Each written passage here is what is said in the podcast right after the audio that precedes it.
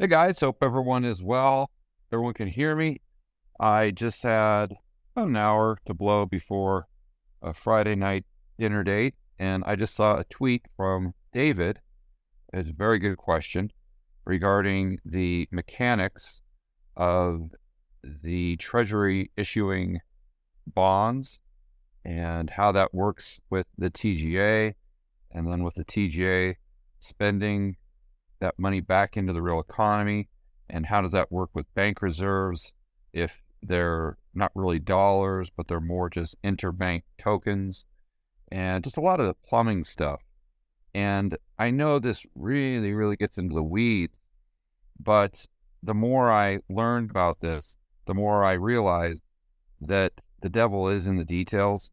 And if you really want to have an educated view of what may come down the road as far as inflation or any of these things that will affect your portfolio, I think it's very important, if not mandatory, that you understand how this type of plumbing works.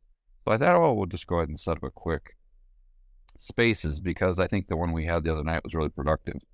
And uh, see if we can go through some of these good, awesome questions and hopefully I can give you guys some answers and get some dialogue going. It'll be productive. So, David, I just sent you a speaker deal. You want to go ahead and, if you can accept that, and then you can start off with that question that you had that you tweeted a while back. Can you invite to speak? There it is. You got it, buddy? Yeah. Hey, thanks for doing this on super short notice.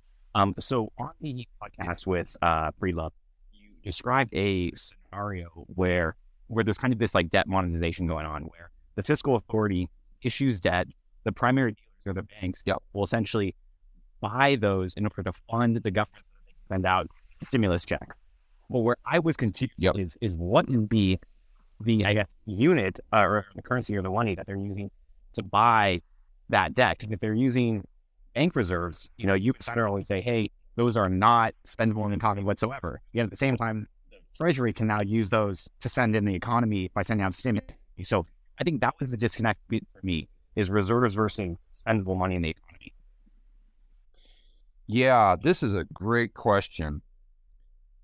How can I explain this? I think it's easiest to explain if you separate or compartmentalize the balance sheet of the Fed and the liabilities of the Fed and the balance sheet of the commercial banking system.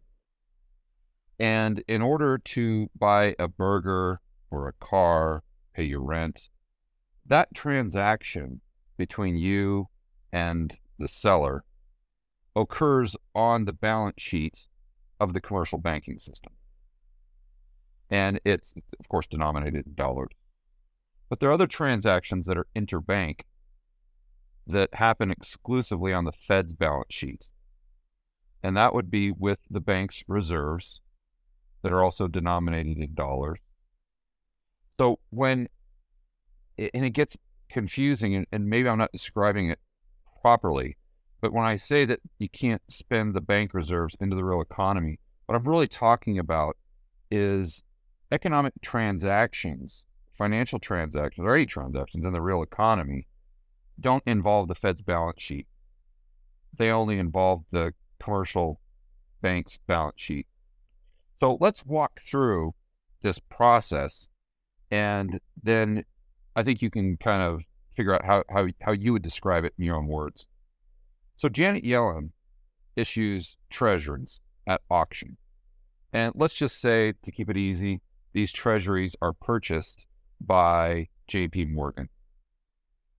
So m- most likely, JP Morgan is going to use bank reserves to buy these treasuries from Janet Yellen because Janet Yellen's account is with the Fed and so is the bank. So they can settle that transaction or they can uh, settle that transaction without having to use the balance sheet, the asset side, or the, excuse me, the liability side of the commercial bank's balance sheet. So JP Morgan just basically says, okay, we'll take a billion dollars with the treasuries. Janet Yellen says, great, you win the, the auction. And then JP Morgan sends a message to the Fed saying, hey, if you could do me a favor and just take a billion dollars of bank reserves out of my account and then shoot it down into the TGA for payment to Janet Yellen. And just like you would if you're sending a thousand bucks to someone at Wells Fargo and you bank with B of A. So then what happens is the treasury or excuse me, the bank reserves go from JP Morgan's account down to Janet Yellen's account, the TGA. And then so nothing has happened as far as M2 money supply. Nothing. So far. Nothing. And said a different way, nothing has happened on the liability side of the commercial bank's balance sheets. The only thing that has happened is on the Fed's liability or the Fed's balance sheet on the liability side. And it hasn't changed in size. We've just moved a billion dollars or billion dollars of the bank reserves from one account into the other account. And then Janet Yellen says, okay, we're going to go ahead and spend this billion dollars in in the form of stimmy checks. Okay. So she sends out all of those physical checks and they go to the recipients and the recipients one by one take those checks and deposit them at their local bank. So let's say the average Joe has a stimmy check for $1,000. He deposits that check in the bank, the bank credits his deposit account, which is a liability of the commercial banking system, therefore M2 money supply. They deposit that into his account, so his account increases by $1,000. Well, that increases their liabilities by $1,000.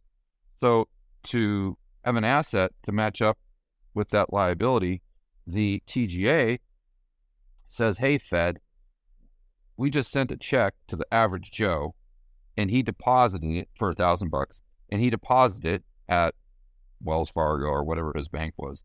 So we need you to take a thousand dollars worth of bank reserves out of the TGA and send them to Wells Fargo to offset that liability that we just sent them.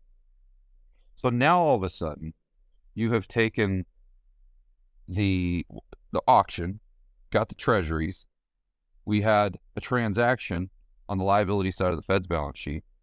And then you have a transaction that impacts the liability side of the commercial bank's balance sheet.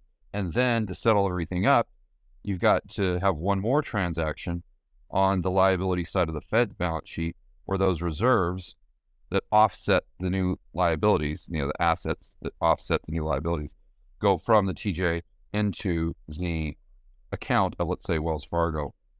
So, on net balance, what has happened to M2 money supply? It is increased. It is increased. Why?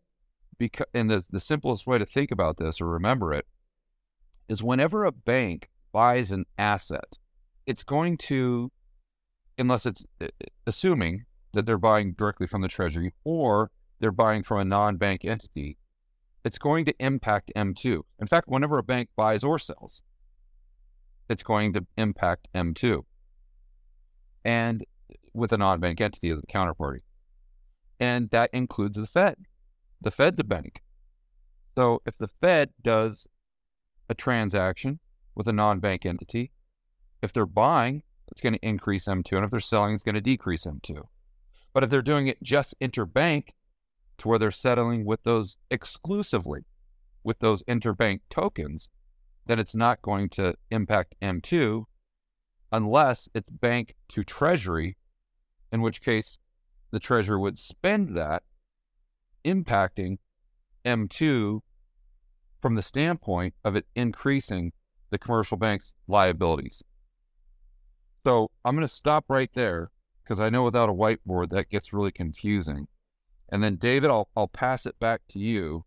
And do you have any comments on that? Do you have any further questions? And maybe you could take that and describe it in a, you know, describe those bank reserves or how those interplay with M2 in a way that's a lot better than I can.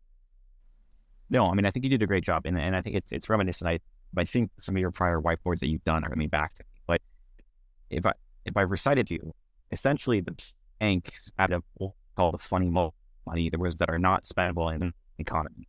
And when they buy the treasuries, those bank reserves go into the TGA account. And I think this is the part where I was confused. I was saying, hold on, these reserves are not actually spendable in the economy.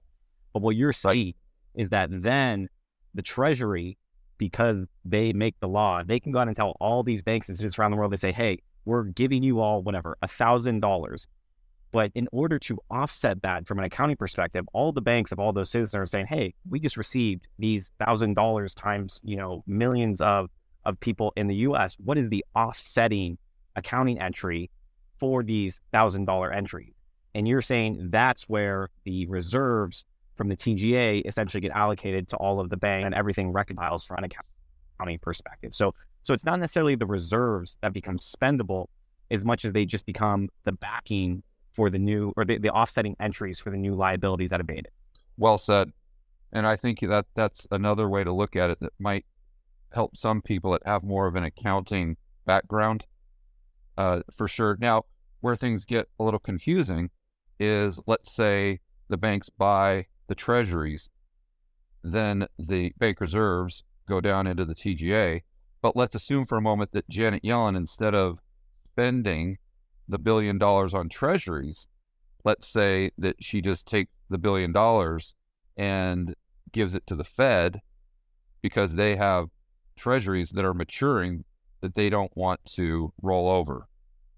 So then what happens, right? Then the billion dollars goes into the TGA and then to pay the Fed, the Fed just reduces the TGA down to, or reduces the TGA by a billion, therefore reducing their liabilities.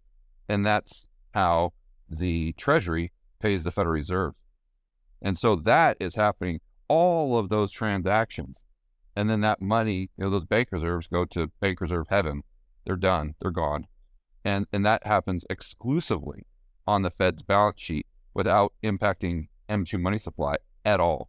Mm, okay. And so really all this comes down to to the banks probably did not need any of the reserves from the TGA um, because they're already flush with reserves.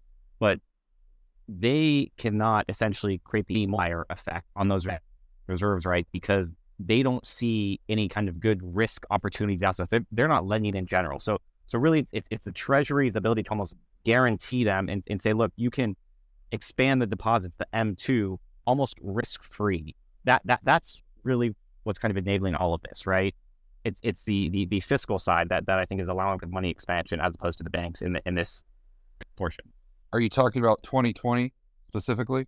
Yeah, uh, yeah, well, I guess you, you know because it's like like um, what I'm trying to get at is is everybody says you know is QE uh, you know money printing or is it not? And I think it it comes down to it depends, right? And that's what I'm looking for confirmation. Yeah, that's right. Like it, that's right. It it depends on like a thousand different factors. As far if your if your definition of money printing is an increase in broad money or M2 money supply, and, and that I think is the way most people use the term quote unquote money printing.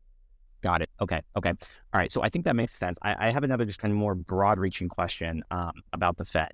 So on the Fed's yeah. and I, I, guess I could look at the balance sheet myself.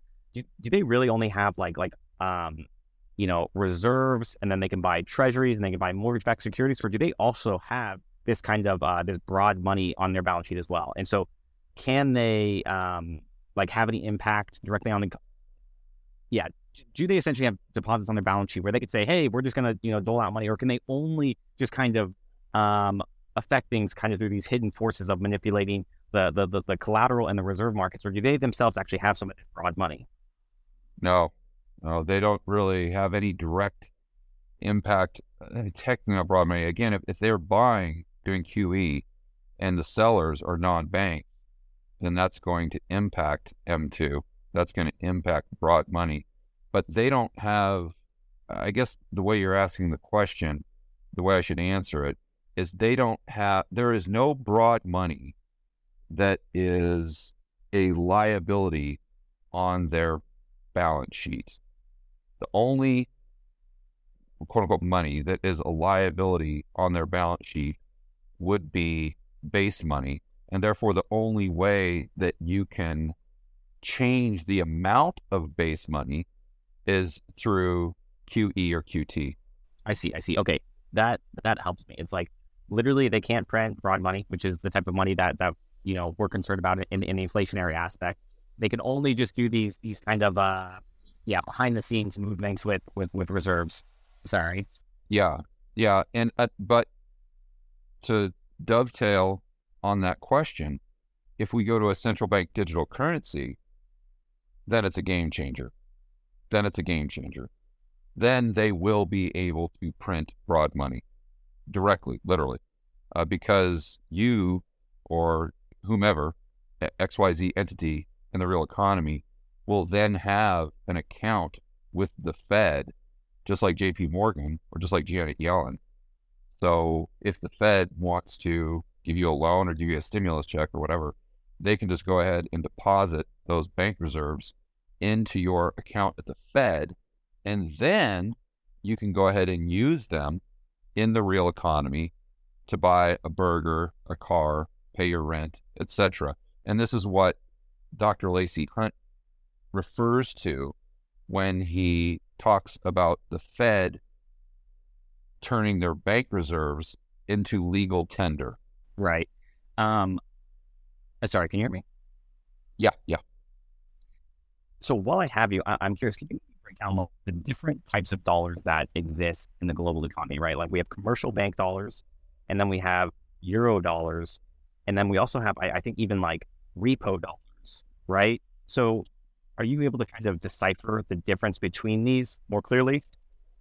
The way I think about it, that I think is kind of the best way, or maybe the easiest, is again taking it back just to the dollars on whose balance sheet are we talking about here? Because whether you're talking about repo, whether you're t- assuming that the Fed's not a counterparty, whether you're talking about repo, whether you're talking about uh, domestic banks, whether you're talking about euro dollar, where all all of these dollars are pretty much the same, and I'd put them in the exact same bucket because they are all liabilities of a commercial bank. They're all liabilities of a commercial bank. Then the other category would be dollars that are liabilities of the Federal Reserve. And those are really the only two types of dollars we have in the world right now. It's just, is it a liability of the Fed or is it a liability of a commercial bank? Well, that, that that's confusing to me because I, I thought there was a third liability which we classified as euro dollars, right? These are liabilities of of dollar denominated financial institutions, but not commercial banks, right? I mean, isn't that like the whole premise of? Oh no, they're commercial banks. Euro dollars. Oh no, they're hmm. commercial banks. Absolutely, yeah. They're just banks that are outside of the the, the Fed's jurisdiction. So I don't even know if Basel three Basel three might apply to them, but I'm not quite sure. So these are th- those are commercial banks. They're just in the Bahamas. They're maybe in Switzerland. They're Hong Kong, Singapore, uh, the, these types of places, and they have no issue whatsoever creating dollar liabilities. So if you're corporation XYZ let's say in Colombia, and you want to get a dollar denominated loan, you go to your bank in the Bahamas or whatever, uh, Bermuda or something, and you say, Hey, I need a $500 million loan. And they say, Okay, cool, you got it. And then they go ahead and credit your account $500 million. And then on the asset side of their balance sheet would be that loan and that's $500 million that didn't exist before. Now, there's no reserves, right. there's no cash, there's no green pieces of paper. That's not settling on the Fed's balance sheet. Even if they transfer that $500 to another bank, it doesn't necessarily, even though they've got to somehow compensate for that additional liability by either decreasing the liabilities first or increasing their assets to offset that new liability.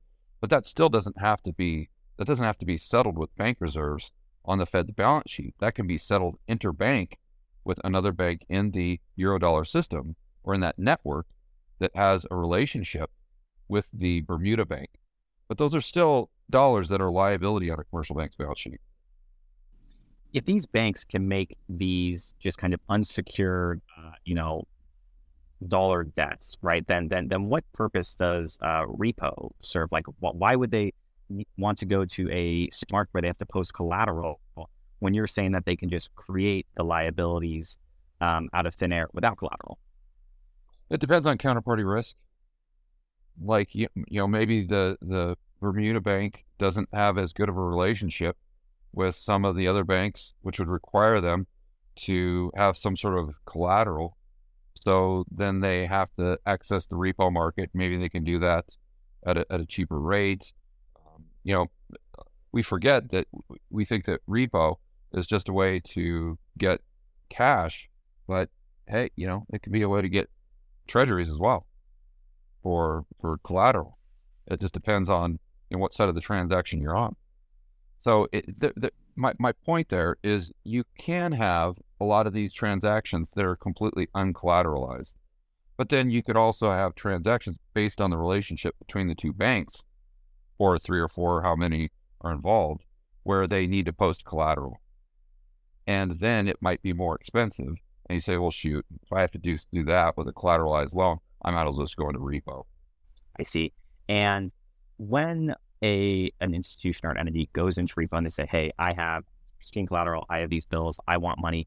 Where is that money coming from? Is that coming from I don't know pension funds and money market funds, or is this just yes. commercial banks that are that are minting these dollars out of thin air in order to fund repo? Like like what's the source of dollars? All of the above. All of the above but a lot of money market funds. That's how you get a little bit of an additional interest rate. You know, a lot of the average Joe will go into a bank and he'll look at a checking account, savings account, oh, that's not very good. And then they'll say, oh, well, we've got this money market fund, which is different than a money market account. But they'll say, oh, we've got this money market fund and it's paying you an extra 50 basis points. And they'll be like, oh, yeah, that's, that's a no brainer. But what they don't realize is they're taking they're probably taking a lot more risk uh, just to get that extra 50 basis points, especially when you consider what the repo market did in September of 2019 and the fact that we've gone from LIBOR to SOFR, which we haven't seen any big problems bubble up yet, but who knows in the future? That that that that if you understand the difference between LIBOR and SOFR, you understand how that that could lead to some problems in the future or some additional risk for those average Joe and Janes that are just blindly depositing that money in a money market fund, not understanding that that could be going into repo where your counterparty is Deutsche Bank or HSBC or something like that. So, yeah, it gets it gets really crazy when you start to dive into the whole plumbing. Yeah, and, and so um, and I'm just gonna keep firing up questions if that's fine. Um, yeah, I just I want to be cognizant, David, of the other people. So if you've done really, how do I? I've been I was on a spaces the other day, and I think people raise their hand and they interject into our dialogue, or how does that work? Do you know? Do I look at the requests, or what do I do? Uh, there should just be a notification. Uh, People are... Yeah. So if you guys, so let me just, if you guys want to interject into this conversation, go ahead and raise your hand. I think that's the way you do it. And then I'll make you a speaker, and then you can kind of come in and, and, and give some input. Or if you just prefer to, to listen, you know, obviously that's cool too. So uh, while we're waiting for the hands, David, why don't you go ahead and continue, please? Sure. So maybe you can help help us understand like which aspects of interest rates do does the Fed control versus not have as much control on, right? So it's like I think the short end they do control, but not the long end, and then yeah, know, lower interest rates actually indicate tightness in the market. Maybe like can you help us understand like the interest rates and then who actually controls them? Sure. So the front end would definitely be the Fed, although they don't have as much control as people think. So they definitely have control the overnight rate through IOR. That's we, and, you know that. George, really, sorry. As you describe these, can you can you like for the like layman's like like which uh, products and services are impacted by what rates, right? Like a mortgage, maybe by the 10 year, like, I don't know, our car loans, just like, like I, I'm always confused as to what, uh, what gets impacted by what different terms on, on, on the curve. You know what I mean? I do. And I, I'm by no means an expert there, but just spitballing it here to your point, the, the mortgages, I think would most follow the 10 year treasury and, uh, car loans, probably that would be probably a lower maturity. A credit card, I think that's actually impacted by IOR or Fed funds. And see, what would another major interest rate be? I think that's the majority of the consumer credit would be mortgages, auto loans, and credit cards. So I'm not sure where auto loans would fit, but I know the mortgages would fit at the long end, and the credit cards would be impacted by Fed funds. But right now, you've got a huge, huge risk premium on credit cards, which is why the interest rates are at an all-time high. And then going back to your fir- your what was your first question? Um, like who actually controls the different durations on the interest rate curve, right? Like, like can oh, right, right. control the entire curve or only one part of the curve, the shadow banking, all that. Yeah, just really the front end. And a lot of times, if the Fed is raising at the front end, that will definitely have an impact on the long end, but it won't, but they don't to- totally control it. And what I was saying earlier is, is even on the front end, like throughout 2022, there were many times when the one month treasury, the yield on that was like 50 basis points lower than reverse repo. So the Fed has three main rates. They've got IOR, which is basically the Fed funds, but then they've got that range, right? There's a 25 basis point range. And at the low end of that range is reverse repo. At the high uh, high end is the the discount rate. So the low end at reverse repo, that's the Fed's mechanism for controlling the floor of overnight rates. And I realize that a one month rate, one month treasury, isn't an overnight rate, but it's damn close. it's it's damn close. So I would argue if the one month treasury is 50 basis points under their floor for overnight rates, that to me is the Fed losing control of the front end of the curve. Now, other people I'm sure might have a different view. So then the long end, I think, is much more impacted by market forces, although the front end or the Fed's Fed fund rate is going to impact that to a certain degree as well. You know, if the Fed tomorrow took rates from 4.5% up to 10%, you know, most likely the 10 year treasury would increase. Now, what would be interesting there is because there's such a massive inversion because the bond market is so emphatic on a recession in 2023 or maybe the beginning of 2024, there, there, I think there'd be a strong argument for the 10 year treasury to spike up, let's say, I don't know, 300, 400 basis points, but then to come right back down over the span of the next month or two, because the, the, the fact that the Fed raised rates so aggressively would just further add to the, probabil- the probability and the severity of the recession or depression that the bond market is already predicting. So, long story short, Fed has by far the most control over the front end, and market forces by far have more control over the long end, although the Fed still has influence. Got it. So, is it fair to say, you know, in your kind of podcast with with, with Breedlove, you kind of talked about this analogy of like the earth and the sun, right? And some people see the Federal Reserve as the sun and we all center around it. But I think your point you're making is, is, is that maybe it's the banking system in the market that is actually the sun, and the Fed revolves around that. And it sounds like what you just described is kind of this like this battle where the Fed is kind of battling for control versus the market forces. Is that kind of like a fair assessment? It's like one's coming from the short end of the curve, uh, like the liberation, and one's kind of coming from this longer end, and the Fed control it with perhaps uh, bank reserves um, and trying to you know buy and sell treasuries, and the market does it with treasuries and kind of repo and hedging and just kind of like financial complexities. Is that like a, a decent summary? yeah, I think you're get. I think you're getting close, David.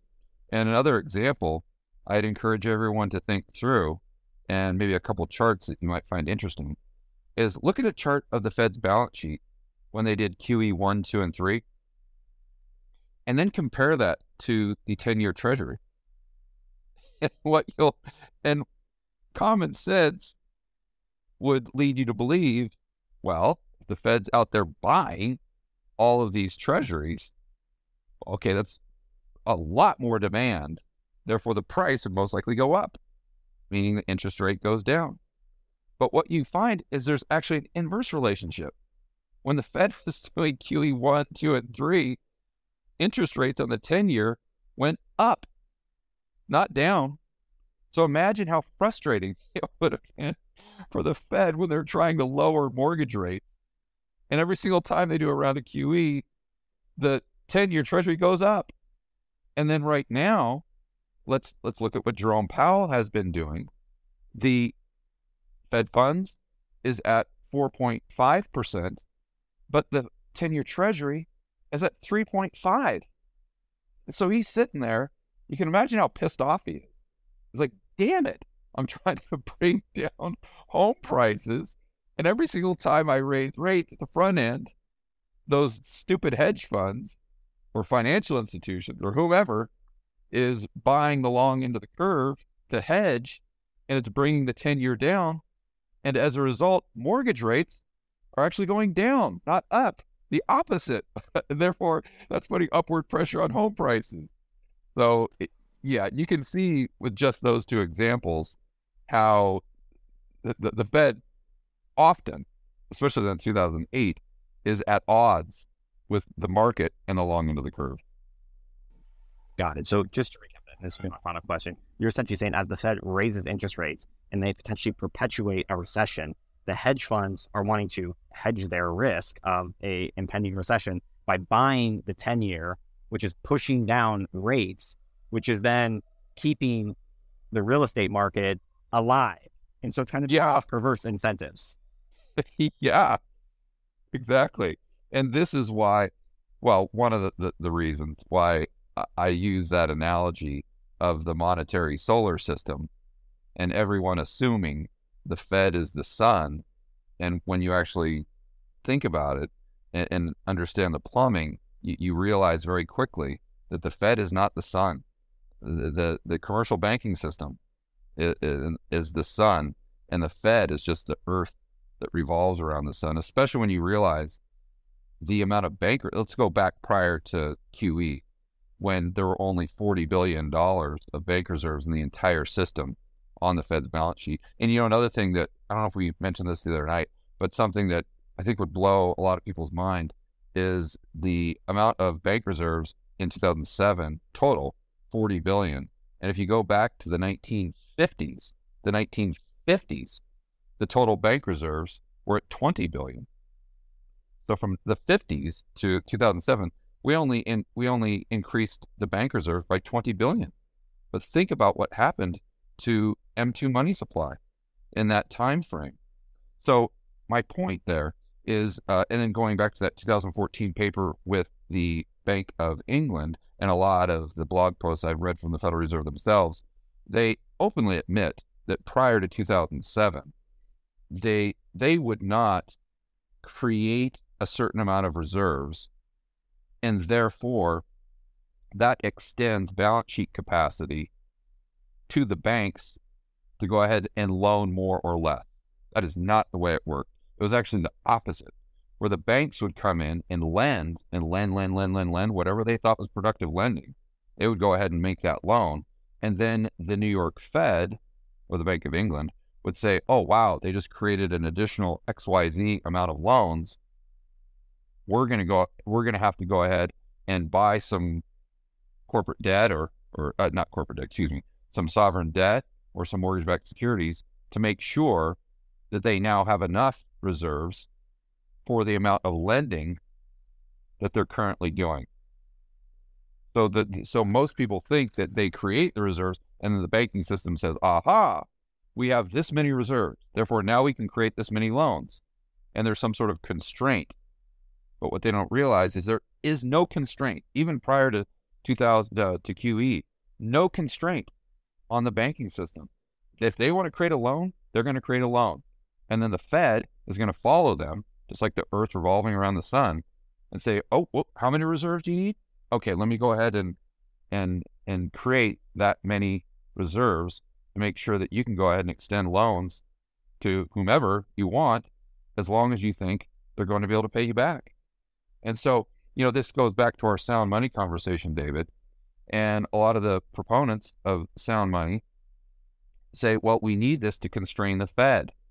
And if we could only constrain the Fed, then this would solve all of these problems. And no, no, if you constrain the Fed, it will solve some problems. Absolutely. Like we talked about the other night with them, uh, well, you have to eliminate the Fed, which is what I'd like to do, to get a, a true market interest rate in front of the curve. But it would prevent them from doing these crazy bailouts, which that moral hazard, I think that's really the big problem that we have right now.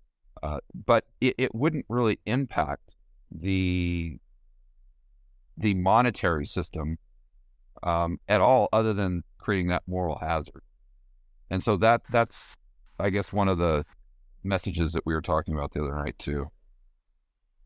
Yeah, well, along that topic, so there's a couple things that, that I want to propose there. And you know, you know that I am a Bitcoiner, but I challenge the Bitcoiners constantly who think that that the a bank's ability to create fractional reserve, you know, suppresses interest rates by introducing more money supply into the system, which kind of incentivizes more credit, now invest, and all of that. But I believe that that's only half the battle. And correct me if I'm wrong here, that even if the money supply is fixed, you could give the illusion that you have safe and free collateral via rehypothecation, which can entice more lending to happen, even if the money supply is the same. So what I tell my Bitcoiner friends all the time, and, and again, you know, stop me if I'm on track here. If I lend one Bitcoin to George, I mint one George IOU on on my balance sheet as an asset, as a byproduct of a double entry. I can take that George IOU and borrow against it from Bank A. And then I could, in theory, rehypothecate it and borrow it uh, from Bank B and, and Bank C and Bank D. And, and so I can get this illusion that there's many more multiples of safe collateral than there actually does exist. And so you're still pulling more saving of a fixed money supply into the economy, which kind of perpetuates the Austrian business cycle. And so I'm curious if that resonates with you. So that's my first question. And then the second one is you mentioned this kind of um the um gosh, what's the word I'm looking for? Um, essentially, when when there's a lender of last resort, that that that, that banks are incentivized to, to keep to keep lending. But I would challenge that's not even the case. Like even if we had no lender of last resort, lenders can lend as much as they want, and then they can securitize those loans, package them up, and sell off their books. Barely actually hold their assets anyway. So, so I'm not sure if getting rid of a lender of last resort actually impacts like the toxicity of, of, of credit being originated regardless because of securitization. Yeah. So regarding your first question, my answer is I don't know because I, I to, to fully think that through, David, I'd need to kind of take my legal pad or the whiteboard and, and do the balance sheets and say, okay, this goes over here and that goes over there and that goes over there. As, as far as your second question, uh, regarding basically moral hazard. I think I'd have to think that through as well. But just right off the top of my head, I would say for the majority of the time, yes. But there are certain periods where I, I think that that Fed backstop definitely impacts, even mechanically, not just psychologically, the marketplace, such as you know COVID and that was a great example where the Fed is sitting there buying corporate debt, you know, through special purpose vehicles and whatnot. and then the the, the GFC. Um, that that's you know when they're buying mortgage-backed securities off the bank's balance sheet, taking all the toxic debt or the toxic quote unquote assets, and replacing those with bank reserves, and kind of being that lender of last resort. So again, I, I don't think it's a binary type of, of, of question or answer. I think it's more like it, it just depends on the circumstance. Sometimes they do, but over the long, you know, if you looked at the last, say, 100 years, there might be five or six, maybe 10 instances of them doing that, but the majority of the time they're not. But then how much of an impact that moral hazard or that, you know, Fed put or that backstop plays during the times when they're not mechanically impacting markets, I, you know, that I don't know. But uh, going back to our conversation, that's, I think, the two cardinal sins as to why I would want to get rid of the Fed, uh, not so much because they impact the money supply or anything like that, but because uh, they distort the price of money. Even if it's too low, maybe it's too high, but they're still distorting it. You got a central planning price of money. And then the times when they mechanically do impact the market and backstop it, they create moral hazard during that time, and then possibly throughout other times, which create even more malinvestment and more misallocation of resources. Okay, Dominic. Thanks, George. Cool, Dominic. I know you got your hand up, buddy. So I made you a speaker. Do you do you have something on that topic, or did you have yeah. something regarding a different topic? Uh, yeah. I just wanted to. Can you hear me? I can. Yeah, I just I want to say I appreciate you uh, letting me speak, and uh, you know I'm a big fan. I, I watched a few of your whiteboard videos, um, but I wanted to piggyback a little bit on what uh, David was just speaking about. Sure. Um, so I'm a I have a bachelor's degree in economics, and um, you know from how we were taught and how I see the Federal Reserve is you know, the Federal Reserve is basically a broker dealer, and they they do uh, manipulate the market when it comes to, um, you know, rates and, um, you know, build transfers and repos.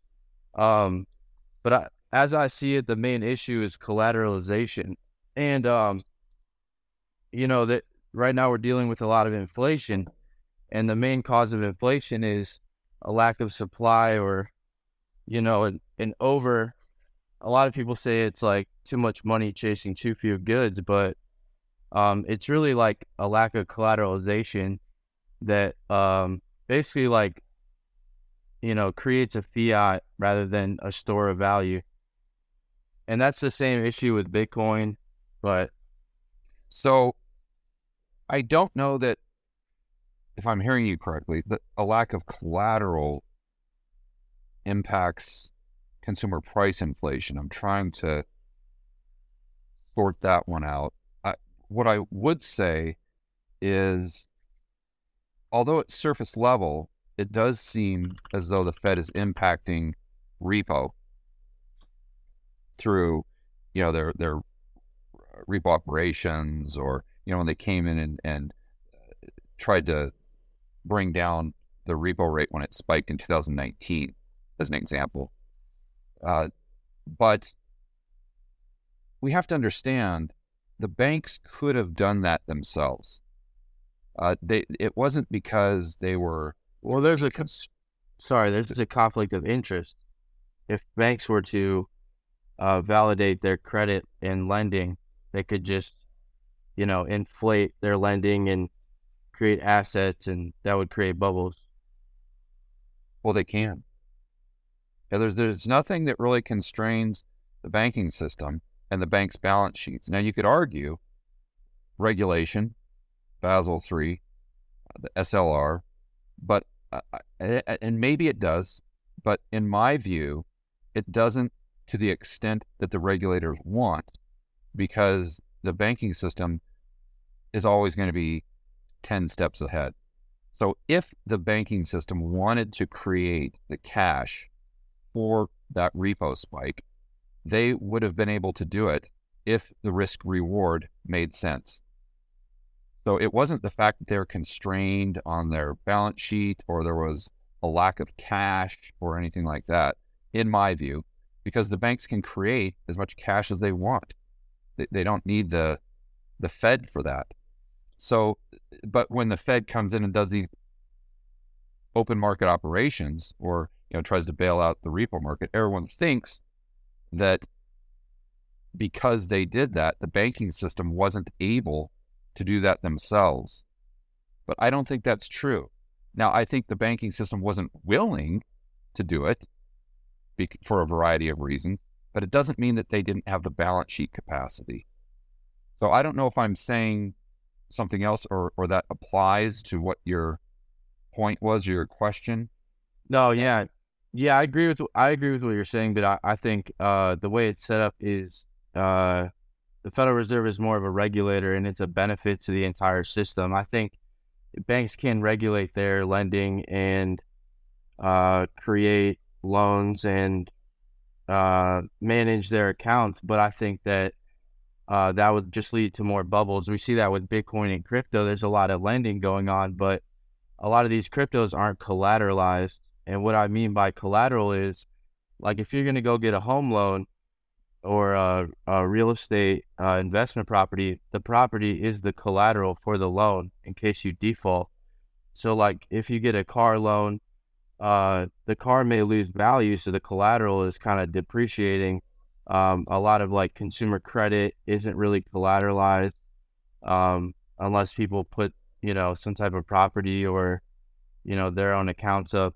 Uh, you know when it comes to collections, but like collateral is really the main issue here.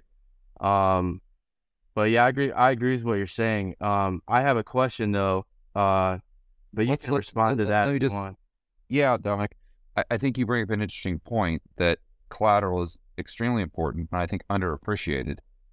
But what what gets really bizarre is that the banks can create their own collateral as well. So yeah, this is actually one kind of different view that I that I have than my good buddy Jeff Snyder. Is he's always pounding the table on collateral, and I think rightfully so. But if you think about rehypothecation, you realize that well, wait a minute here. If the primary dealers of the bank, you know, whatever you want to call them, if they're able to rehypothecate treasuries they're, they're basically creating the collateral or more collateral or the however much collateral they need for the system. And, oh, sorry, sorry. I don't I don't see treasuries as collateral. If okay, that so I'm saying. I'm just talking about financial transactions like repo, where the, the collateral would be most likely a treasury. You're talking about more so in the real economy? Yeah, I'm talking about like goods, uh, products, like what actually creates an economy. Um, I think treasuries are just like, you know, uh, really the government should not issue any treasuries, but the treasury is basically, uh, like another fiat, uh, that is like swapped in, um, like money markets. But, um, you know, like if you look at any fiat, it's basically a credit system where, um, like originally it was backed by gold. Gold was the collateral, but nowadays it's not really backed by gold. It's backed off like uh like your, your your cash flows. Yeah, now it's really treasuries, but and like bond ratings, but um yeah, be careful what you wish for there because just assuming that we have the same system, if you took out treasuries if if the government, the U.S., as bizarre as this sounds, if you just stopped creating treasuries tomorrow, and the government just, let's say, printed money in the sense that they did in 1862, where they literally printed money and they didn't even issue treasuries, and they just took all that money and paid off all their treasuries as they matured. So the amount of treasuries in the system declined rapidly. Let's say the US pays off their debt over the next year. In that world, we're living in caves. Well, actually, that we're living in caves. Uh, just that, that's a, a Mad Max type movie. Uh, that that's how how how much those treasuries underpin the entire global economy, entire global economy. I mean, if you take out those treasuries, the entire thing implodes. And I mean, that would make the GFC look like a picnic. Yeah, and um, uh, I agree with you, but I think that uh, treasuries are a way for the government to finance its spending, and uh, the alternative to treasuries is taxation. So, um, yeah, I'm not saying the government shouldn't issue treasuries. The way it's set up now, they kind of have to. Yeah. Um, and it's kind of fortunately. yeah, and it's kind of supporting the other governments' lack of economic uh, foundation. Um, but uh, I mean, if if you look at like the World Economic Forum, it's really just an approach issue. Um, and I think Snyder's right with collateralization because the World Economic Forum kind of their whole agenda is to uh, hamper demand, like you won't eat meat or uh, reduce like your fossil fuel uh, consumption or you know you're gonna live in like 200 square foot little boxes. That's really like a, a consumption issue rather than like a production issue which would be approached from the angle of you know we all need to do more we all need to work harder and produce more and bring more to the market so that it's more of a competitive market and prices are more stable and they're not inflated with bubbles that need to be supported uh, by like other credit ish, uh, instruments like notes from other parties that secure, you know, other cr- credit. It's kind of like really janky uh, financial plumbing, but yeah, that is how I see it right now. Yeah, I mean, I, I think kind of what you're saying is if we could just go back to having a real economy instead of a financialized economy, then we will go from living in a world of scarcity to a world back to a world of abundance because the the free market will then be a greater and greater percentage of overall economic output and that is the most efficient form of free market capitalism that's the most efficient system that we have for creating wealth because they're just creating more and more and more goods and services at ever cheaper prices. And so, but that's, you know, you're, you're talking about Malthusians. I call them the Malthusian cult. And uh, at heart, they're obviously central planners, but they also have a, a very limited scarcity type of mindset. So let me go on. Yeah. And let, us go to, I don't see anyone with their hand up. So we'll go over to Quinn. I think he's next in line here as far as uh, having a request. And let me go over there. And if you guys, uh, whoever's uh, requested, if you could kind of tailor your question around the plumbing, uh, that would be fantastic. Let me go over to Quinn. Jordan, what, what, what, wait, do you mind finishing your train of thought on your how you differ from Snyder about banks that played their collateral? I, I was interested in that thread. Oh, bank, uh, Snyder agrees. And because there's basically a, you know, what's crazy is we think about fractional reserve in terms of just creating more currency units. But when you look at what the primary dealers and the banks do with rehypothecating treasuries, they're actually fractional reserving collateral. so, so what the the limitation there is not collateral, and that's where I, I don't know I disagree with Snyder, but that's, I, I think I'd phrase it different. Where he says the limitation is collateral. I don't know that the limitation is collateral. I think it goes back to the only limitation being counterparty risk. Because it, let's just assume you've got a set amount of collateral.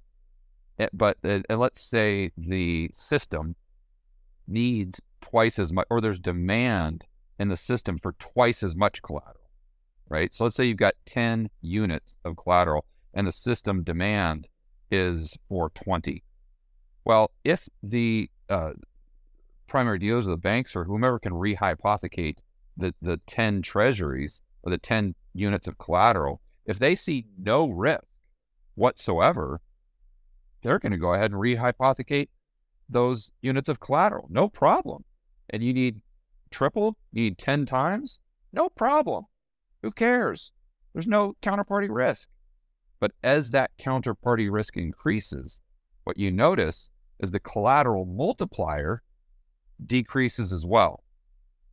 So you can have this kind of world where although you only have 10 units of collateral and that's consistent, let's say throughout the whole entire year, you have at, at certain times when there's risk on, let's say, or there's less perceived counterparty risk, you could have a supply of 20 or 30 or 40 pieces or units of collateral when the base layer, you want to look at it that way, is only 10. And that at other times, when the base layer is still 10, when there is increased perceived counterparty risk, the units available of collateral could go down to maybe 30, maybe down to 20. If there's enough risk, maybe they go right back down to 10, which is the original base layer. So that that's kind of where I just phrase it a little bit different.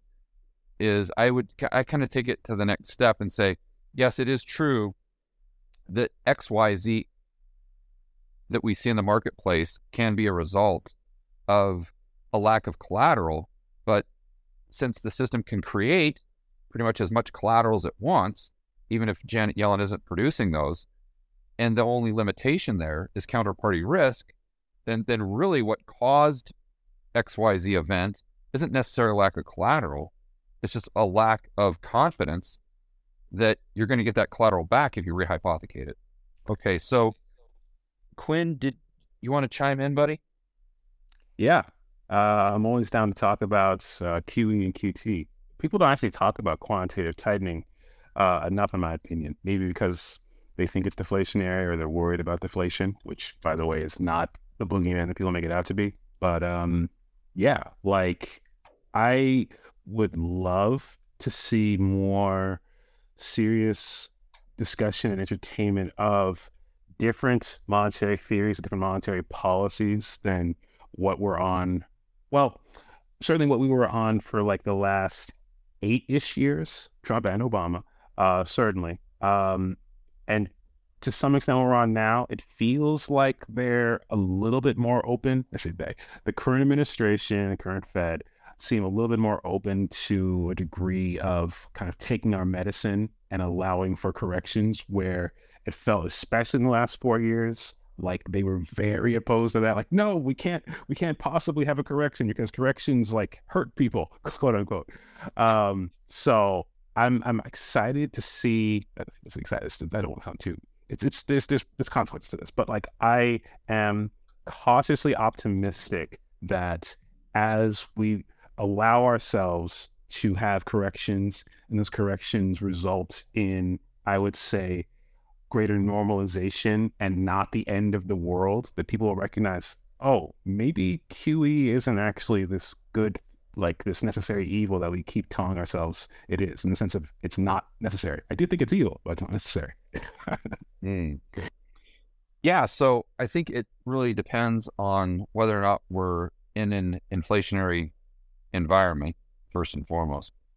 And then I think it revolves around what type of decline in asset prices we're referring to. If we're talking about an orderly decline where the S&P goes down by 20% over the span of 6 months, I totally agree. I think the the, the current you know, Jerome Powell regime, if you want to call it that, would be perfectly okay with that. No problem. That would not cause them to entertain, you know, lowering rates or doing QE or any of that stuff. But if the stock market were to go down by 20% in a week, that's a different story. So it, it's all about is it a, an orderly decline or is it a disorderly decline?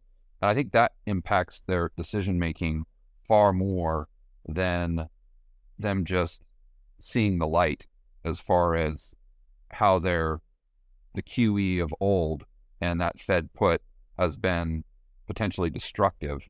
And I would say, you know, it doesn't really impact things from a mechanical standpoint, but a psychological standpoint, it, it, it definitely has. So I don't know if they've, uh, again, I, I don't know a better way to des- describe that. I don't know that they've seen the light, or I don't know if they've repented their sins. I think it's just a matter of uh, what type of decline we see. Is it orderly or disorderly? That's really their main focus, in my opinion. No, that's fair. I, I definitely, like I said, cautiously optimistic. I definitely don't think it's a matter of like suddenly, magically, they recognize that, you know, their monetary theories or policies, uh, especially, again, those are their predecessors as well as them. There's a lot of, there's a lot more similarities as well I, that people don't recognize between the way that the current Fed thinks and the way the previous Fed thought, etc. But um, that's the other thing. It's like I just wish there was more diversity of opinion. Like there were more people who, like I'm a, I'm a kind of a Mises guy. There are more people who like were sympathetic to Mises who were like influencing these decisions as opposed to just like we all kind of agree. Like I like inflation at five percent. I like inflation at three percent. I like inflation at four percent. Can we have a little bit more diversity than that? But yeah, I don't know. We'll see what happens. Yeah, and then the question is, even if they decide on where they want inflation, what is their ability to actually achieve their objective? And I would say their their ability is almost zero. I mean, we got to go back. And again, if you want to think that the Fed is the center of the monetary universe, then how the heck did we go? What was it, ten plus years, when the Fed was trying to get in the CPI over 2% and they couldn't do it? Like, what? If you're that powerful, how can you not get inflation up over 2%? Because it's that hard if you're the the monetary sun that everything revolves around.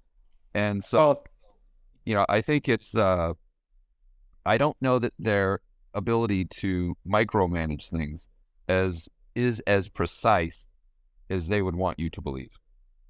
Oh, that's for sure. And the other thing is honestly like there's the stated rate of inflation versus the real rate of inflation. Like we're in it right now, but honestly, I don't think the real rate of inflation has, at least in my lifetime, which is, you know, like 30 years, has really been for the majority, I won't say ever, but for the majority of like that 30 years, like for the last 10 certainly, and possibly the last 20, been what it is. Like what they say it is versus what it actually is, those two numbers have almost always been different. And that's another thing that is really frustrating. It's like the stated rate of inflation is this, or the stated employment num- unemployment numbers are this, but in reality, we know they're different. So the economy isn't even being measured correctly. Yeah, I mean, I, and that just if it's not Quinn, I mean, you could take that straight down the old rabbit hole because let's just assume for a moment that inflation just on average, the real inflation on average was, let's just say 5% higher than the headline year over year rate. Well, that means we've been in an economic depression since 2008. That, that, that, and, and that would actually kind of make sense. An economic depression from a standpoint of negative real GDP. Because, you know, when you take nominal GDP, to, you have to adjust it for inflation. And if you're adjusting it by a much bigger number. That if you're at three percent nominal and you adjust it down by a two percent inflation rate, well, you're still at one. But if the real rate of inflation is five, and you start off at three, all of a sudden you're at negative two. So that that has significant impacts, assuming that that is true. And I would agree with you. I think that explains a lot of the economic malaise we have seen in the economy since 2008 or uh, possibly going back even further than that. Oh yeah, exactly. This is the the, the problem with. I mean, it's it's it, it kind of ties in what I was saying about taking your medicine. It's like if you don't even want to recognize the problems as they are, to talk about the world as it exists rather than as you would like it to be, then you're not going to be able to accurately solve for or at least try to accurately address the problems because you don't see them. You see the problems as being like B minus, say, when they're actually like C minus or even D. So you're like talking, you're like strategizing past the actual issue is because you don't want to face reality to some extent. Yeah, I get. And then I and and then I'd encourage you to to ask why. So going back to our, our prior conversation, M2 money supply increased from 1990 to 2020 roughly by 400%. During that time, the stated inflation rate was around, you know, compounded, was around 120%. And with that stated inflation, real GDP was about 90, 94% real GDP growth for that time frame from 1990 roughly to 2020. Okay, and that's with a 400% increase in M2. So now if you go back to 1870 to 1900, you've got approximately the same increase in M2, 400%, but you have a inflation of negative 45%, negative or 45% deflation, which gives you a real GDP growth of 300%. 300% compared to from 1990 to 2020, we have a real GDP growth of 94%. Right. So, and to your point, if the headline GPI, or excuse me, the headline CPI was actually higher, that 94% could have been zero. Could have been zero. And if it's zero, what the hell happened? How could we have non nominal GDP still increasing, but yet real GDP down at such a low rate, and we have such a dramatic increase in CPI compared to a time frame when the M2 went up at pretty much the same rate. And I think once you go down that rabbit hole, once you you discover that there's a strong correlation between real GDP and government spending as a percentage of GDP. So if you look at a, a chart of federal, state, and local, you'll see that back during the time when we had 300% real GDP growth, and I know that's not a perfect measurement, but I think it's a, a, a pretty good rough proxy. We had government spending at, you know, five, six percent, something like that. So said another way, the real economy was creating or was responsible for 95% of the economic output. Isn't any surprise that we had 45% deflation while M2 still increased by 400%? You know, then you fast forward to today, and I think the numbers would be closer to 50% government spending. So, said another way, the real economy is only responsible today for 50%, only half of the total economic output. And if you are to assume the private sector is far more efficient, then you and and the government is far more inefficient, and we're going to have much more wasted resources, misallocation of resources, malinvestment, all those things that the Austrians talk about, then it, it's very easy to see why we would have, or one of the big things that impacted real GDP growth going from 300% all the way down to potentially zero over a 30 year span, assuming, to your earlier point, that the CPI in reality, since 1990, if you measured it correctly, would actually be higher.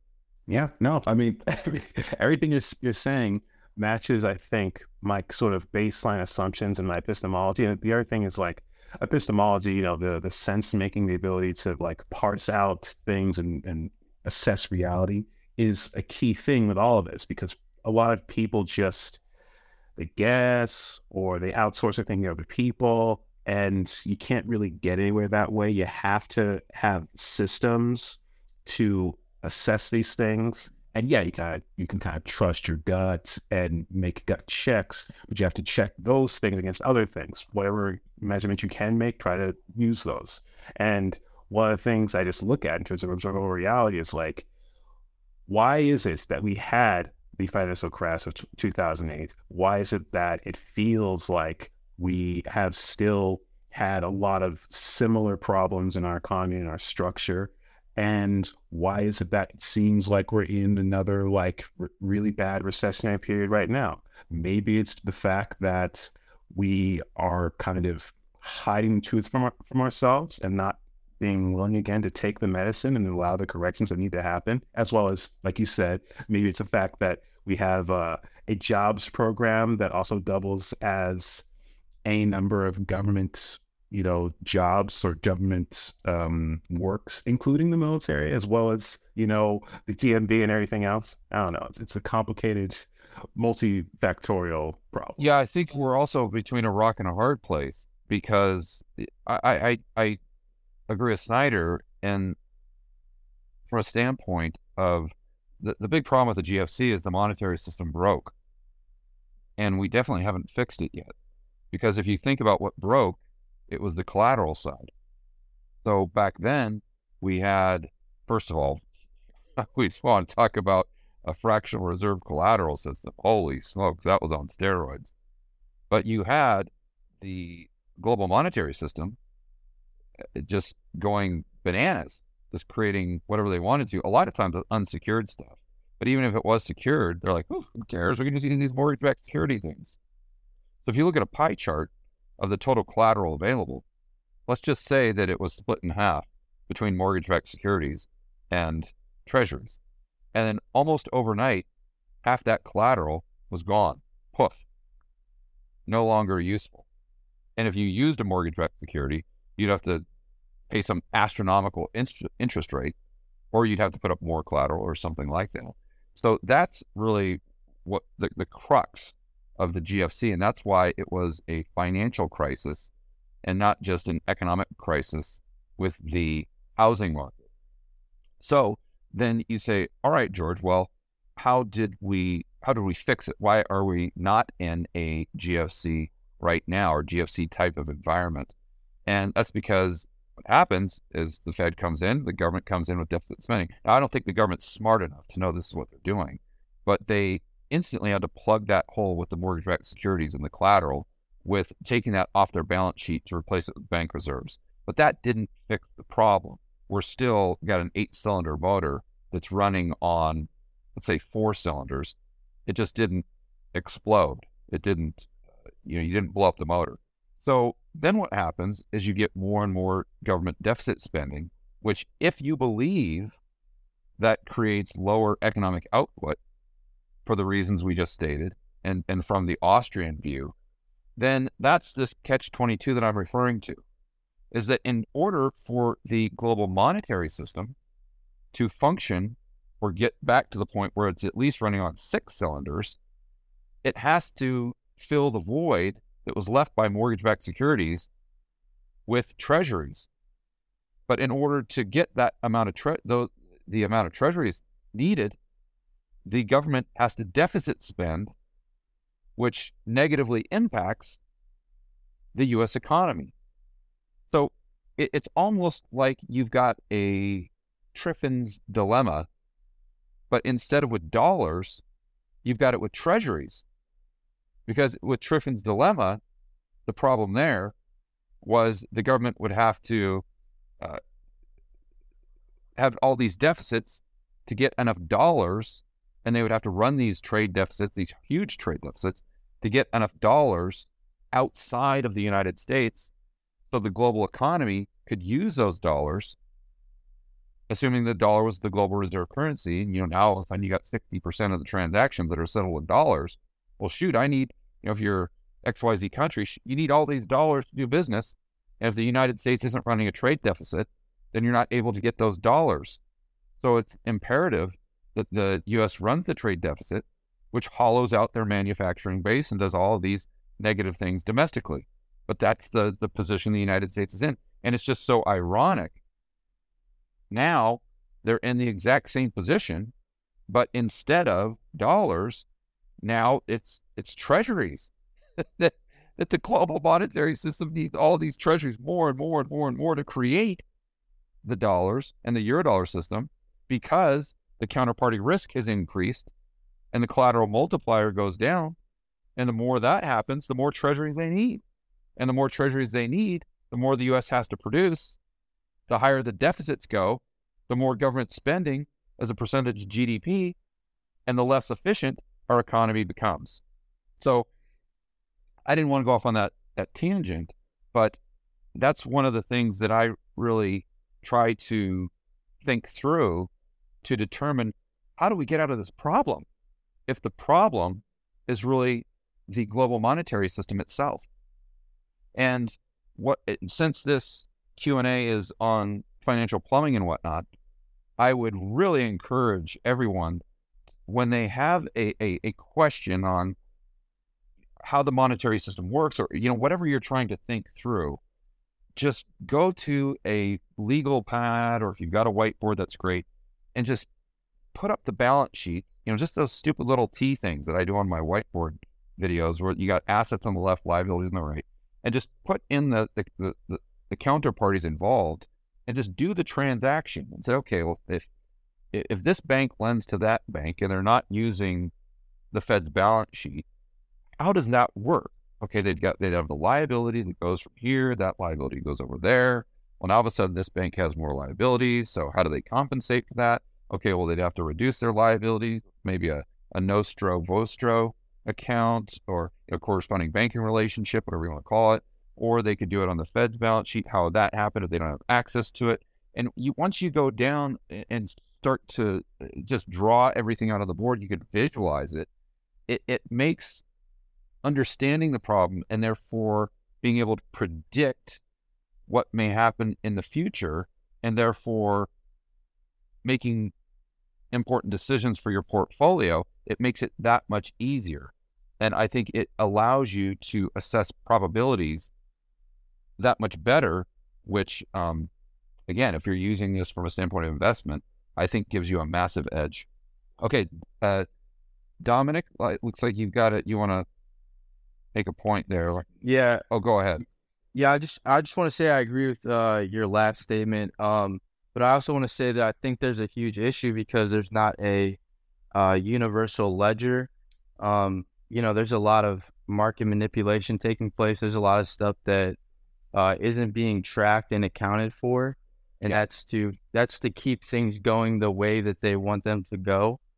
Um, but uh, you know, when when you were talking about uh, CPI and um, how that's recorded, um, you know, I, I, hear a lot of people, you know, speak about how the real CPI is higher, or you know, there's like a lot of distrust with the government and, um, you know, like central planners, and I I, I question whether, you know, obviously there's issues, but is it because of um, ignorance or is it because of like um, malice? Yeah, like malice or moral, yeah, moral hazard. And you know, it's really hard to filter that out, but I think that it's more ignorance, and I think that a lot of central planners aren't really educated to the ability that they're required to, you know, fulfill their their positional ob- obligations. But um, you know, if you look at uh, why the CPI rose so much following 2020, well, um, you know, there wasn't a lack of collateral with treasuries.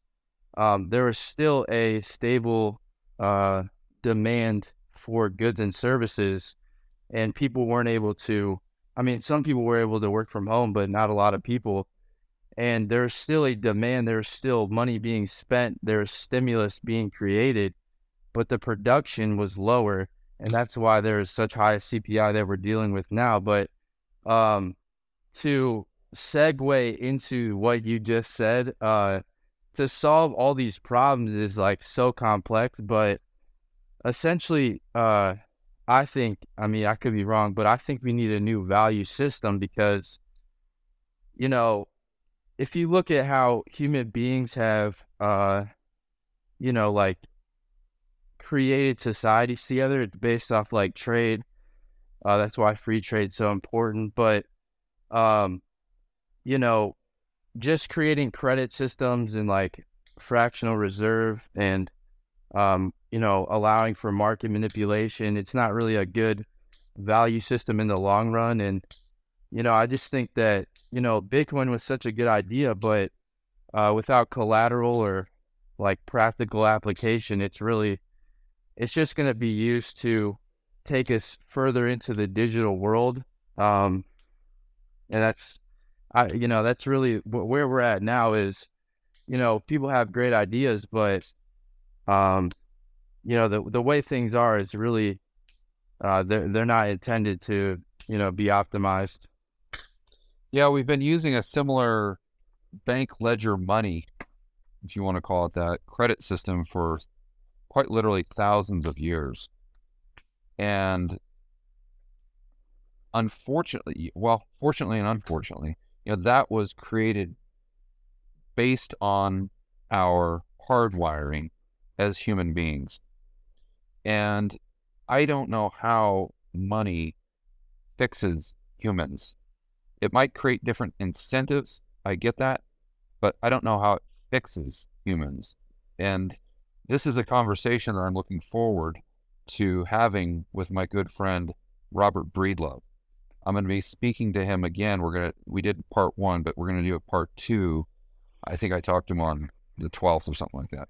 But the whole premise of the last conversation was kind of trying to think through history and you know sound money. But the next part of the conversation is going to be more focusing on Bitcoin and the future, and say, okay, we realize we've got these problems. You know, government spending. We've got taxation at 18%. So even if you had no deficit spending, government spending would still be pretty darn high if people were voting for it. So how how can we take Bitcoin and potentially might not be able to solve the problems? I hate to use the word solve because there are no solutions. There's only trade offs, but it, at least make the system better. I don't know that we can. I, I don't know that Bitcoin fixes humans. I don't know that it even makes them better or the system better, but it's an idea that I definitely want to explore, and I'm looking forward to exploring with Robert on the, the 12th or whenever we, we talk next. So, I mean, I would say there's always going to be money. There's always going to be stores of value. You can't really get away from that. Uh, we had golds. We had. There's always going to be credit too. Always going to be. Yeah, exactly. Yeah, exactly. Credit and debt. And it's always going to be ledger credit, where you're not oh, yeah. even, you know, because just two parties interacting between one one uh, one another, and you need uh, goods. You don't have the money, so I just extend credit to you, and there's no monetary transaction whatsoever. That goes back thousands of years, and I think it'll proceed thousands of years into the future. Oh, for sure. And to some extent, like that's what you describe is a process that isn't necessarily even it isn't necessarily even as I want to say you're not, you're not saying it's business per se, but you're saying it's it's kind of like or in say you're, you're saying it's kind of like this this nebulous thing honestly, that's just like a system of bartering. It's all it's all based off of bartering. The the issue is like we went from direct bartering, like I give you this um, food and you give me this animal, or I do this work for you and you give me this food or this animal or whatever, this plot of land, and we, you know, put a, a sort of intermediary step with money, with gold, with whatever. I think there's always going to be that the question really is how do we make it so that the markets where we exchange all these things, where we do this complicated bartering and credits and swapping or whatever, is more logical, for lack of a better way of putting it. I think yeah. that's actually that's actually a pretty good way of putting it because the fundamental problem I think with all of this stuff, with QE, with QT, with the problems that we see or we intuit uh, in the market, is that there's a lack of logic, not just in the sense of things not being clear to the average layman, because there's always going to be complexity. There's always going to be systems that are more complex than we would necessarily love them to be, and that we have to, these things have to be explained by experts. Fine.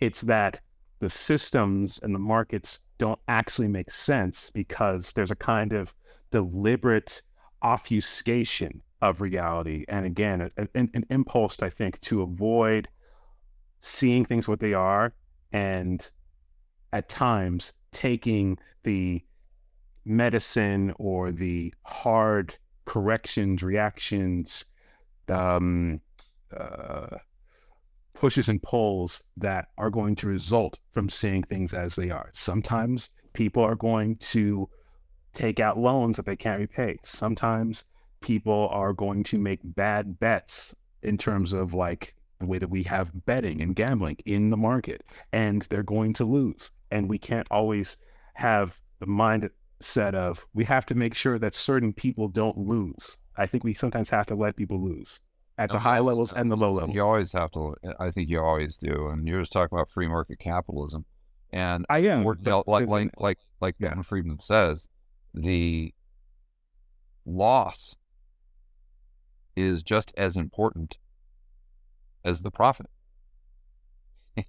and what we've done is we've tried to eliminate the loss, eh, or we've tried to socialize the losses, and we've tried to privatize the the profits, and that's that's going to lead to just more and more inefficiencies. But I think you know at the the core of your your comment, Quinn, we we've got to remember that at the end of the day, forget the money. All all we're really doing is just trading excess productivity. And and the true wealth in society is not money. It's not gold, not Bitcoin, not dollars, not any of that stuff. The true wealth in society are goods and services. That's wealth. And I always use the example of a desert island. And you, okay, so you've got 100 million Bitcoin. You've got 800 tons of gold or whatever. Are you rich or are you poor? You're dirt poor because all you got some salt water, some sand, and a coconut. You're, what's your standard of living? So, just in that simple example, you realize that whoa, what's really important is the creation of goods and services. That is wealth. So, what type of system can we set up that maximizes our ability as human beings and as a society to be as productive as we possibly can? And then what system can we use that most efficiently allows us to trade our excess productivity? The value in any given economy, I think this was, uh, I'm trying to remember, uh, he's actually kind of a uh, economist slash um, energy uh, educator, scientist. I'll have to find his name. But the base, the basic idea he had was the actual value in a given economy or a given system is the excess energy that exists in that system. Human productivity. Was that, was that Art Berman? Uh, no. Um, I'll, I'll, find it. I'll find it. But like, uh, human productivity, actual energy like electricity, fuel, this and that, the amount of that that a person or an entity can acquire, right? How many people you can hire or pay for their labor, this and that, versus what you cannot that is the true measure of wealth. So like you said, like if you have a bunch of gold on a desert island, it's not really worth anything. Whereas if you live in any society where you could employ people to work for you and pay them for their time, and a lot of them, that is the measure of how wealthy you are.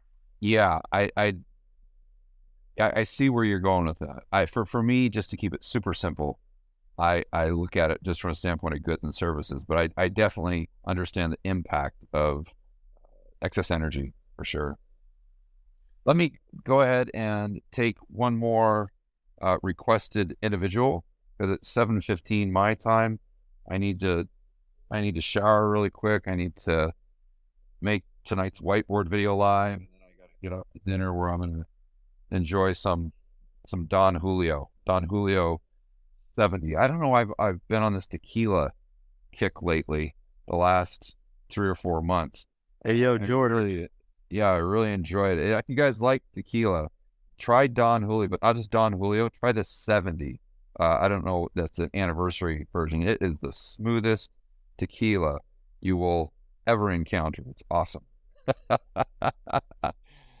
All right, let's go over to Mr. Crypto. He's next in line. Crypto Crazy. Okay, Crypto Crazy, or this is connecting. Oh, no.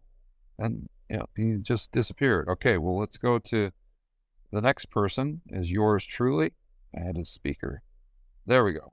All right, yours truly. You're up. Yeah, thanks again, George. I appreciate it. Uh, fan of the show. Uh, I watch your show. Um, I wouldn't say religiously, but very often. Um, you make a lot of great, insightful points.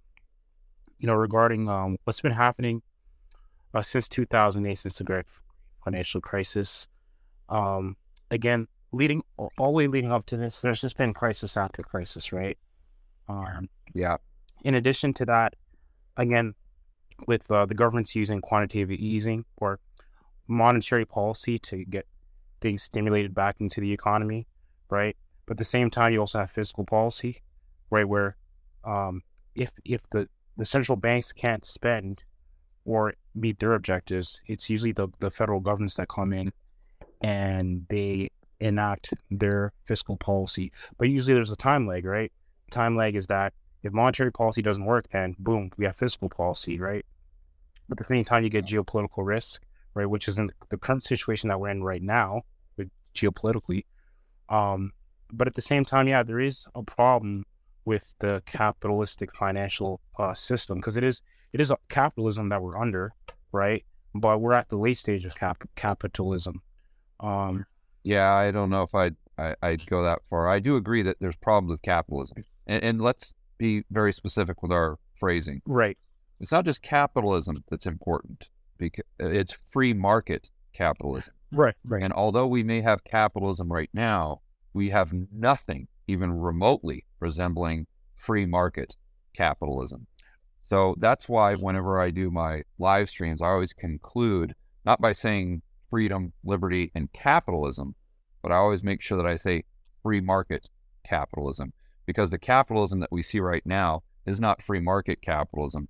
I would classify it as kind of corporatism or like some sort of weird like corporate welfare type of capitalism. Right, right, right. And I don't want to get get into like polit- political theory, but like yes, it is a it is a, monopolies and the, the the major major corp corporations that are running things. But at the end of the day, it does come back to like, yes, goods and services, but at the same time, labor, right? Like you need energy to do anything, right? And that gets tr- absorbed and converted into the goods and services uh, that we use. You get rid of labor, you get you get rid of the entire system. So without labor, you can't get things done. But then at, at the same time, like the capital without any of it, you know, w- w- without the the the, the, the intellect, without the experience, without the wisdom, without the capital, uh, without the leadership, you're, you're not going to have anything. You know, the example that I always use there is my YouTube channel. And it's not that I'm any genius or something like that. And I give most of the credit for the success of the YouTube channel, to your point, to my employees. But I was the one that came in with the capital to start the YouTube channel in the first place. Without that capital, it never would have happened.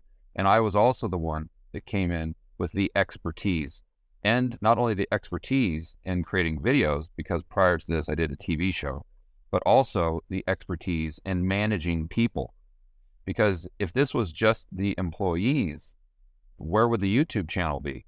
Even if they were to find some like spokesperson that could come up and stand in front of the whiteboard and do these things, the YouTube channel would not have been nearly as successful, even if that presenter was just as good as I'm at presenting, because of what I brought to the table with my business acumen from all of my experience, the capital, and most importantly, my ability to manage people.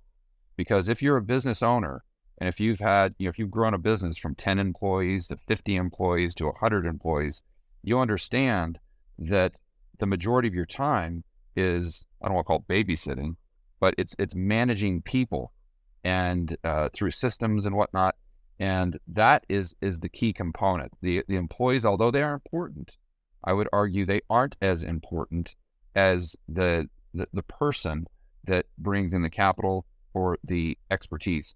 Yeah, the capital is the entrepreneur, if you will. Yeah, it's a, it's a it's a, a symbiotic relationship, right? Yep. Um, yep. But uh, at the same time, when we talk about like the like this current situation about financial plumbing, like yeah, like it's great to have a ledger system, but like you know, you can look at the balance sheet, etc., right? But some things can be kept off the books. Like not everything gets quote unquote reported. There's some things that don't get reported, right? We also have like you have black markets and and whatnot. So when we look at the grand scheme of things of the economy, like yeah, like you have like the quantitative easing, like the the fiscal stimulus, et cetera, et cetera. But also you have like you have uh like black markets where there's a whole other economy of things that people don't even see that's not shown that doesn't get the time or the light the time or light of day um so uh, again like when i look at things especially from in the us um mm-hmm. like there's things structurally wrong and i mean like like the real economy like infrastructure like how like infrastructure is crumbling there hasn't been money spent on that to repair replace maintain and fix things right? Um we haven't even modernized a lot of the stuff over here like high speed trains like to get people moving again right? From point a to point b uh re- consistent reliable transportation that runs 24 7 to have things accessible because transportation is one of the greatest determinants of uh, of uh, of of wealth for people, right? Mm-hmm. So when I look at things that are like people oriented, those things have not been done. If anything, they've been gutted, right? And then also you look at corporations as well. They're investing more and more into automation, as you've seen with Microsoft, uh, with the recent layoffs, etc. So that's just one example. But again, this all goes back to people people are the heart of everything. It's what drives. It's what drives the world. Is it's what drives businesses. You have needs. You're trying to meet your needs or wants. Right. You need goods and services. You also need to. Con- you also need labor to meet to get to meet to get those needs. So I look at things in the grand scheme in the grand scheme of things, and uh, capitalism, the way I see it, is like it's in its late phases, late stages. Um, and there's definitely a problem that has to get addressed in, in terms of the real economy. Yes, we are moving into a, a, dig, a digital co- uh, economy. I understand that where federal government they can you know create these CBDCs, put it in a package, right? Put it online, um, and then get it dispersed through your phone, right, to monitor and track everything. But at the end of the day, it's all about people. So I just wanted to share that with you. But uh, thanks again for having me on as a speaker. Yeah, I completely agree. And it is absolutely true that even free market capitalism is extremely flawed. But we have to remember that we are imperfect creatures living in an imperfect world. So it's not about finding a perfect system. That is not possible. That that's for the next life. What we have to do is just figure out what the least bad system is and then be okay with that and say this is the best we can do. And I think that free market capitalism would be the least bad system us imperfect human beings can create. And in that type of system, although it's far, far, far from perfect and it creates wealth gaps and everything else, it's going to give the most amount of people the best chance at having the highest standard of living and you're using the term late stage capitalism, which is from from Marx and Marxism, as I'm sure you know.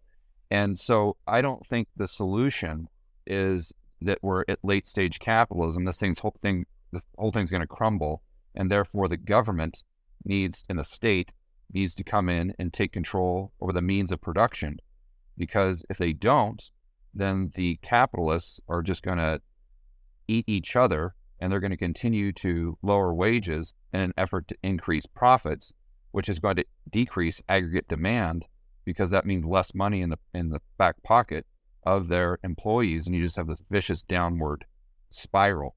Uh, and therefore, the only solution is for the state to take over the means of production from the capitalism. I don't see that as a, a, a viable or a better option than reducing the size of the state, reducing the size of government, and trying to get back to as close to a free market capitalist system as we can, understanding that that's still going to lead to inequality and it's still going to lead to a lot of very, very significant problems. But that's just the best we can do as people. And I think it goes back to Thomas Sowell. And when he talks about the vision or the different types of visions that you have, and you either have a constrained view of the world or you have an unconstrained view. And if you've read that book, you know exactly what I'm talking to. I can't recall the, the title of the book, but I would look at the world from a very constrained view and say that that we can't we will never achieve perfection. There is no nirvana here on earth. So we just have to say, you know, what what's the least bad system and kind of go that direction. And I think if we had the state take over the means of production from the capitalists, although we don't have capitalism right now, we're late stage capitalism, that is a far less desirable outcome, or that would lead to far uh, less a far lower standard of living for society at large than trying to get back to that system where we still have inequality through free market capitalism. I think that's kind of the, the, the best way I can tackle that. And I don't. Yeah, I, I all I'm thinking. Reading into your question a little bit too much. No, all I'm saying is like you can have mark, like you can still have markets, right? Like, no, I'm not saying eliminate markets. No, you can still have markets, but you can't have you can't have it where it's like monopoly. Yeah, but that, but right? how do you get a monopoly? I, I, in my uh, worldview or the research that I've done, a monopoly would be very, very difficult without the state. Now, you can point to specific uh, monopolies and say, well, there you go, George. Right. But for short periods, I completely agree that monopolies are, are definitely uh, could pop up in a free market capitalist society. But if you look at you know, five years, 10 years, it's very, very difficult. And the, the, the view there is that, well, once a business gets so big, they'll just buy up all their competitors and then they can just jack up the prices and the consumer only has one option. Therefore, we need the government to come in and step in. But I think that's a very limited, kind of almost elementary view. And when you go back to, let's say, the 1970s, I would strongly suggest watching Phil Donahue and some of his interactions with Milton Friedman uh, they're on YouTube. And at the time, Milton, or excuse me, Phil Donahue, they were having this discussion, and he was talking about all the airlines that we we have to have the government come in and break up these monopolies. We cannot have a free market system because then I think the big airline at the time was like TWA. TWA is going to buy up all the other airlines. They're going to jack up the prices. And no one's going to be able to afford to fly, and blah blah blah. And what we saw is when we had a deregulation of the airline, the complete opposite happened. You have more competition, and you know TWA doesn't even really exist in its uh, prior form anymore. And uh, you know, go back to the what was it the the Nifty fifty? No, it wasn't the Nifty fifties. It was the what was that? All it was like the Fang stocks of the late 1960s, and these were the stocks, and these were the almost monopolies that you could invest in and know that your investment was going to be safe because they had such an incredible moat around their business. And today, you know, 90% of those businesses are what they don't even exist. So I, I do agree that monopoly is a problem, but I don't think the solution is the state. I think the solution is is a free market capitalist system. I mean, you, you got it. What what is that saying? Most of you guys probably know, and I'm going to butcher it. But whenever you're trying to catch a thief, the best way to do it is to send another thief after them. Or the only way that you can catch a thief is with another thief. And I think the only way you gotta think like a criminal to uh, catch a criminal, like that, yeah. And I think it's the same way with a monopolist.